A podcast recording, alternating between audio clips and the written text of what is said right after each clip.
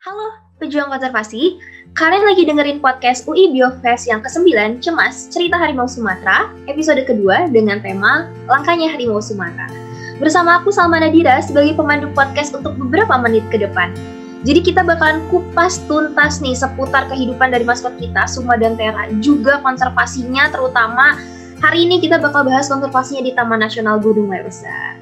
Nah, teman-teman, seperti yang kalian tahu bahwa harimau Sumatera ini adalah uh, spesies endemik Indonesia yaitu Panthera tigris sumatrae dan kita bakalan bahas mengenai si Panthera tigris sumatrae ini bersama Bapak Jeffrey selaku Kepala Balai Besar dari Taman Nasional Gunung Leuser. Jadi nantikan Q&A-nya dan wawancaranya dan jangan lupa suara kita, suara konservasi. Eh, membahas mengenai ini Pak, eh, konflik antara harimau dengan manusia di sini sebenarnya Pak kalau dari uh, Taman Nasional Gunung Leuser sendiri itu ada nggak ya Pak pernah nggak Pak kejadian konflik antara manusia dengan uh, harimau? Ya, uh, sebenarnya definisi konflik dulu yang mesti dijelasin tuh uh, Mbak Jihan. Sebenarnya kalau konflik terjadi kalau dia di luar kawasan hutan kalau dia di dalam kawasan hutan sebenarnya itu ya rumahnya mereka, kita yang justru jadi konflik buat mereka kan gitu kan. Nah, ya. kalau di loser alhamdulillah memang kembali ke pertanyaannya uh, bahwa apa memang ada beberapa kawasan loser yang uh, saat ini ya ada penggarapnya, ada masyarakat yang berkebun dan berladang. Nah, itulah yang sering kali kita diinformasikan munculnya harimau di ladang-ladang mereka gitu. Nah itulah yang eh, kalau kami nggak bilang dia konflik, tapi lebih kepada ya kita perlu edukasi kepada masyarakat dan alhamdulillah masyarakat yang menggarap juga eh, apa memberitahu ke kita dan kemudian kita melakukan uh, pengusiran dan juga uh, apa menarik masyarakat untuk tidak dulu berladang di tempat tersebut. Paling itu langkah-langkah yang itu dan kon, uh, apa permasalahan harimau keluar dari hutan karena ya sebenarnya dia kawasan hutan sih ya cuman karena ya. sudah ada ladang ya dia turun mungkin tertarik lah dengan adanya anjing mungkin ya suara iya. anjing atau mungkin ada uh, apa piaraan kambing atau sapi yang yang juga memancing mereka keluar dari dalam hutan. Hmm. Jadi untuk uh, penanganannya sendiri, penanganannya sendiri berarti uh, ada edukasi ya Pak Jeffrey ke masyarakat. Nah itu untuk dari uh, Taman Nasional Gunung Leusernya sendiri itu mengedukasi masyarakatnya gimana tuh Pak? Apakah menjelaskan bahwa harus hidup berdampingan dengan harimau Sumatera atau bagaimana Pak Jeffrey? Ya, jadi gini, memang edukasi sangat diperlukan kepada masyarakat yang khususnya tinggal di pinggiran atau berbatasan langsung dengan hutan atau kawasan taman nasional kawasan kita ini sangat luas, 830 ribu hektar ya dan uh, itu membentang dari Sumatera Utara di Kabupaten Stabat hingga ke Provinsi Aceh dan di Aceh ada empat kabupaten. Nah, tidak semua kawasan kita berbatasan langsung dengan desa atau desa-desa gitu. Ada juga yang berbatasan dengan kawasan hutan lain. Ada hutan lindung maupun hutan produksi. Nah, oleh karena itu yang berbatasan dengan desa-desa inilah yang kita prioritaskan untuk dilakukan edukasi kepada masyarakat. Karena masyarakat yang tinggal di pinggir hutan ini masih sering kali ya memelihara ternak dengan dilepas, tidak dikandangkan. Nah, inilah yang sering kali juga mengundang satwa-satwa itu keluar ya kan. Karena eh, bajian perilaku daripada HS ini bila dia uh, biasanya kan HS ini seperti kucing punya anaknya banyak. Nah kalau dia mulai men, uh, dewasa dan menuju di sapi usia 2 tahunan lah ya atau 24 bulan menuju 24 bulan, tentunya dia biasanya uh, minggir itu dekat wilayah-wilayah yang uh, agak terbuka. Artinya mencari mangsa-mangsa yang mudah yaitu ternak-ternak itu kan kalau mangsanya satwa liar juga seperti mencak rusa atau kambing hutan itu kan susah gitu ya. Hmm. Nah, di anak-anak muda ini diajar berlatih mungkin sama orang tuanya gitu sama ibunya, induknya untuk kemudian uh, bagaimana menerkam, bagaimana berburu gitu ya, mendapatkan. Nah, seperti itulah kurang lebih dan memang yang kita jumpai ini di pinggir-pinggir hutan yang keluar itu biasanya satwa-satwa yang uh, harimau yang usianya muda ya antara tiga tiga tahun lah ya artinya baru-baru disapi itu. Jadi masih mencari atau masih berlatih atau masih mencari ruang-ruang baru. Karena harimau ini kan punya ruang-ruang satu sama lain tidak boleh uh, atau saling mematuhi. Oleh karena itu kita melakukan edukasi kepada masyarakat. Itu pertama. Kita melakukan juga memberikan uh, quick respon atau kita ada uh, apa uh, HP WA yang bisa dihubungi oleh masyarakat bila melihat atau melihat jejak mendengar uh, apa informasi terkait dengan adanya harimau yang uh, turun atau berjumpa di ladangnya. Terus kami juga melakukan edukasi khususnya kepada masyarakat sekolah-sekolah yaitu kita berkunjung ke sekolah-sekolah untuk melakukan edukasi lingkungan bahkan juga mengundang sekolah-sekolah untuk ke Taman Nasional ya sekali eh, melihat apa sih Taman Nasional itu apa sih yang dimilikinya dan terutama edukasi terhadap empat spesies uh, mamalia besar yang hanya ada di Loser ini yaitu orang hutan, badak, gajah uh, dan juga harimau. Nah ini hanya ada di uh, landscape-nya Loser ya nggak akan temui lagi tuh di tempat lain apakah di Kerinci Sebelat, di Bukit Barisan Selatan atau di Batang Gadis, Taman Nasional Batang Gadis. Uh, hanya bisa ditemukan di landscape loser keempat spesies mamal besar itu. Oke, Bu Jifri. Sama ini Pak, kan kalau tadi kan kita ngobrolnya tentang manusianya. Nah kalau misalkan dari harimau Sumateranya ini sebenarnya ada perlindungan nggak sih Pak? Karena kan seperti yang kita tahu tuh banyak banget pemburuan uh, liar ya Pak ya. Sebenarnya ada undang-undangnya sendiri nggak sih Pak untuk meng, apa ya untuk melindungi entah itu harimau Sumatera atau satwa-satwa lainnya? Sebenarnya kalau untuk undang-undangnya, pemerintah sudah melengkapinya. Ada dua undang-undang yang cukup tiga bahkan mungkin ya. Satu undang-undang 5 tahun 90 tentang konservasi sumber daya alam dan ekosistemnya. Ada undang-undang tentang uh, 41 tentang kehutanan tahun 99 41 99 ada undang-undang uh, 32 ya tentang lingkungan hidup ya. Selain itu juga dilakukan uh, apa juga ada peraturan pemerintah nomor 7 tahun 99 tentang pengawetan jenis tumbuhan dan satwa. Ada juga kemudian turunannya peraturan Menteri Kehutanan atau Lingkungan Hidup lah dulu dan Kehutanan yang uh, tentang uh, nomor P106 dan P20 tahun 2018 tentang uh, apa uh, tumbuhan jenis tumbuhan dan satwa yang dilindungi. Nah, di situ juga diatur tentang juga uh, apa penanganan konflik ya.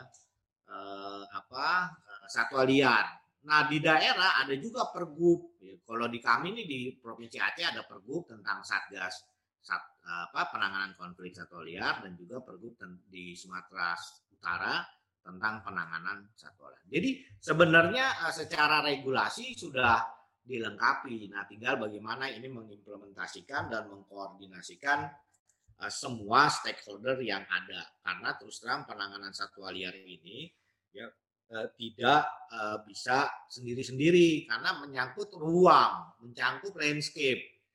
kalau sering baca bukunya Prof. Yatna Supriyatna kan, kan itu kan dari UI itu. Nah, ya. pasti dia akan bicara tentang landscape tuh, tentang ruang ya. Bila ruangnya rumahnya rusak, tentunya dia akan semakin kesulitan dan menuju ke kepunahan. Oleh karena itu itulah yang harus utama kita jaga gitu ya. Eh, selain juga dampak dari perburuan, kesenangan teman-teman nih orang-orang ini yang suka mengkoleksi atau adanya mitos-mitos kalau pegang kumis apa harimau katanya bisa tahan ini dan segala. Itulah yang mengundang uh, apa uh, apa peningkatan peningkatan perburuan kan gitu. Karena kan kalau yang kayak gitu tuh susah di apa ya dicerna dengan akal tapi orang masalah keyakinan jadi agak susah. Jadi berapapun dia kayak seperti tidak ada standar biayanya ya berapa aja orang bisa mau beli sehingga orang jadi tertarik untuk mendapatkannya dan kemudian larilah ke perburuan.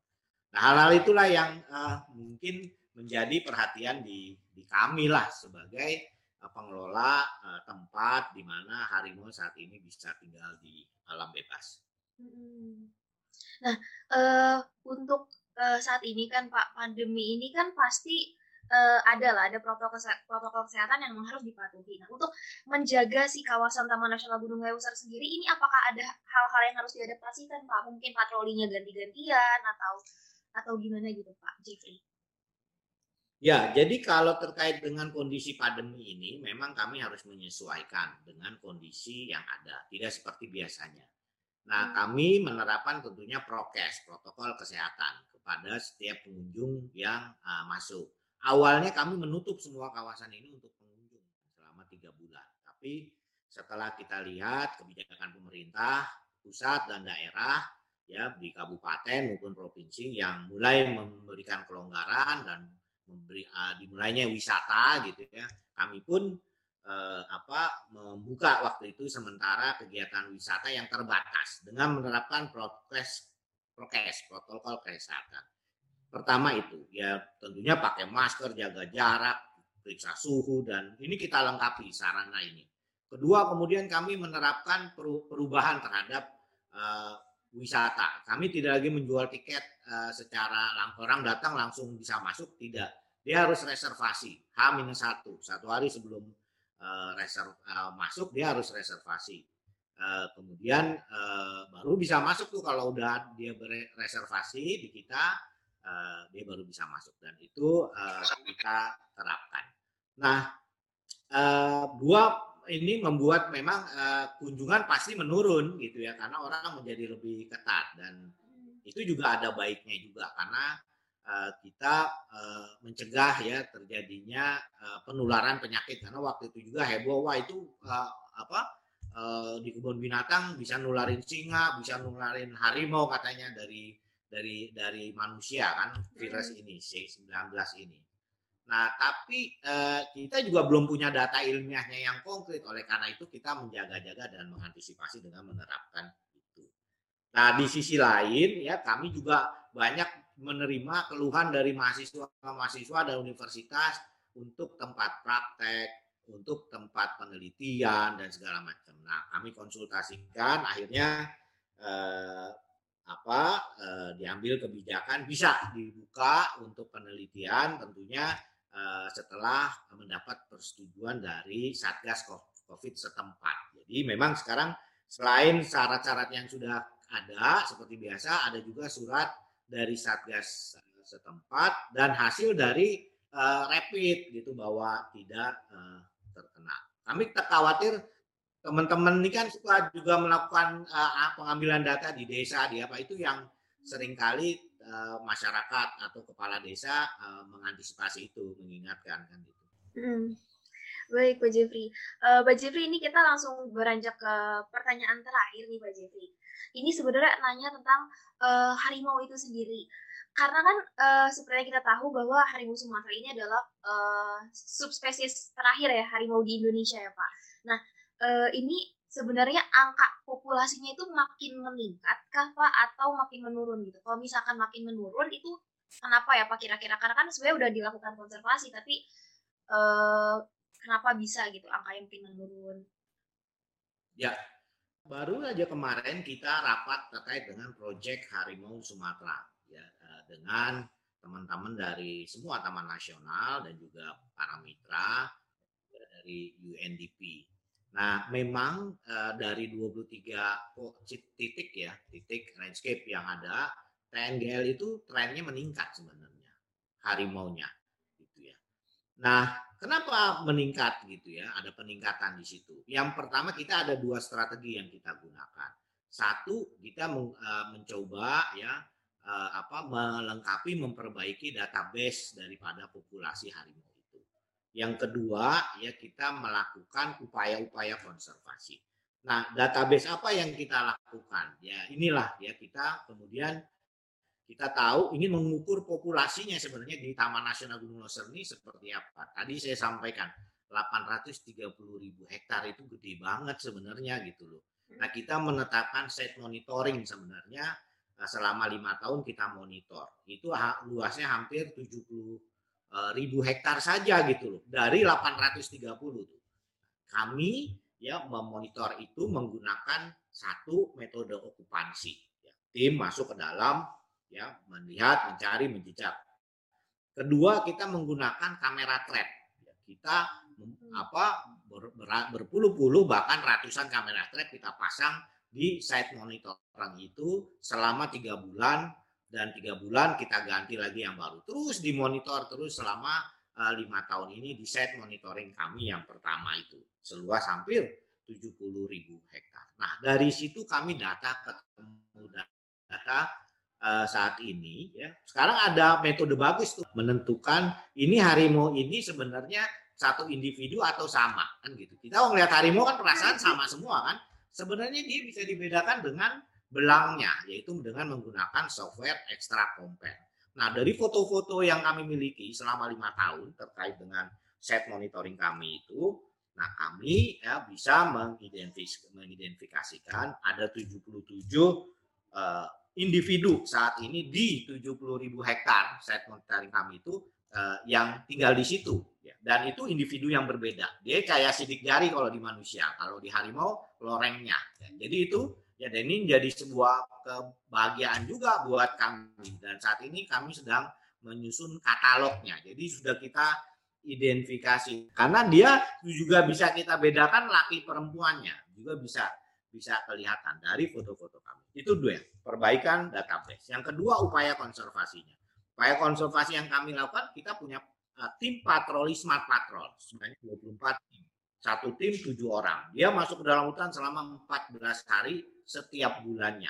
Dia mendata, mencari, mencatat semua yang terkait dengan satwa eh, empat spesies tadi, termasuk harimau. Nah, data ini untuk menentukan sebarannya.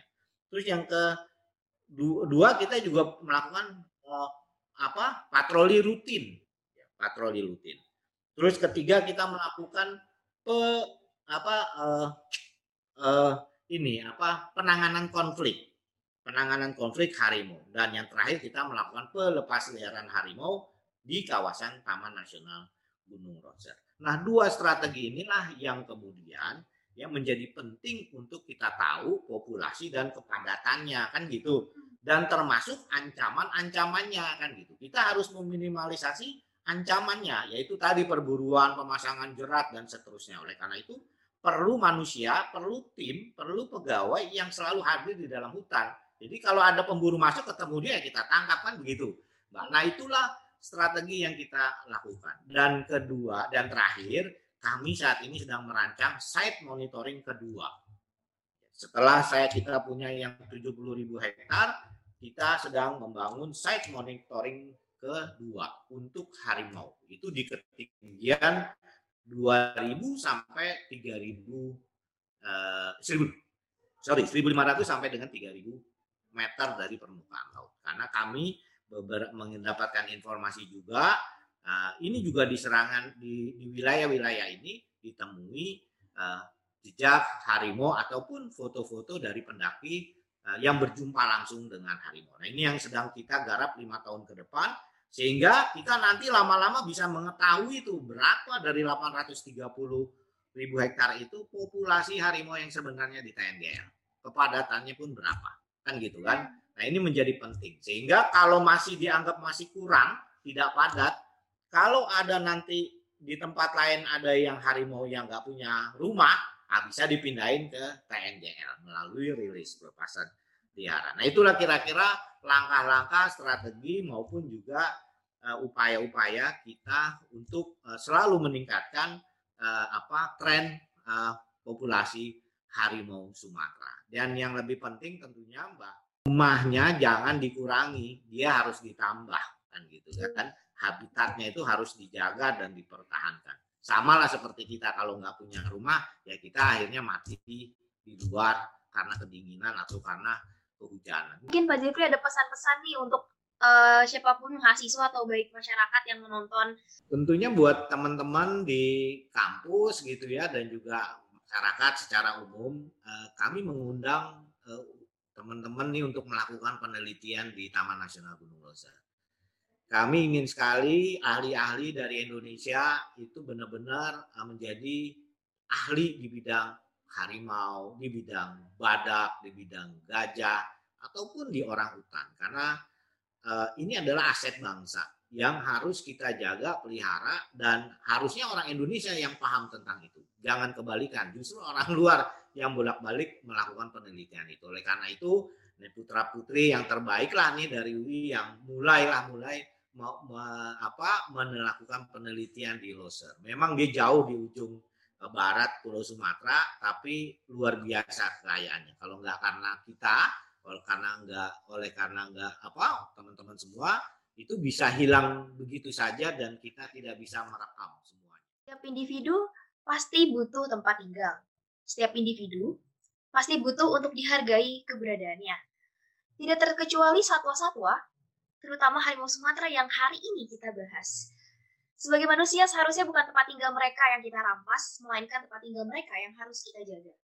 Sebagai upaya untuk menjaga warisan kekayaan bangsa Indonesia. Teman-teman, Diharapkan setelah wawancara bersama Bapak Jeffrey tadi, kita dapat menyuarakan isu dan mengedukasi masyarakat mengenai pentingnya konservasi harimau Sumatera. Sehingga dapat mengajak masyarakat juga untuk bersikap tenggang rasa terhadap kepentingan dan peran harimau Sumatera sebagai subspesies harimau terakhir di Indonesia. Untuk kamu yang lagi dengerin, di rumah atau di mana pun kalian berada, tetap menerapkan protokol kesehatan ya. Kalau misalkan pergi-pergi keluar rumah, tetap jaga 3M, yaitu memakai masker, mencuci tangan, dan menjaga jarak. Dan kalau nggak penting-penting banget, mendingan hashtag di rumah aja. Dan teman-teman, jangan lupa UI Biofest ini juga masih ada agenda selanjutnya, yaitu webinar konservasi. Jadi teman-teman untuk mengetahui informasinya kalian bisa kepoin nih, kepoin dari akun sosial medianya UI Biofest. Kalian bisa cek di Instagram at UI Biofest. Dan gak cuma Instagram aja, kita juga ada Twitter, TikTok, YouTube, dan Spotify UI Biofest dengan nama yang sama, at UI Biofest. Terima kasih teman-teman, sehat selalu, tetap semangat ya. Terima kasih, sampai jumpa. Suara kita, suara konservasi.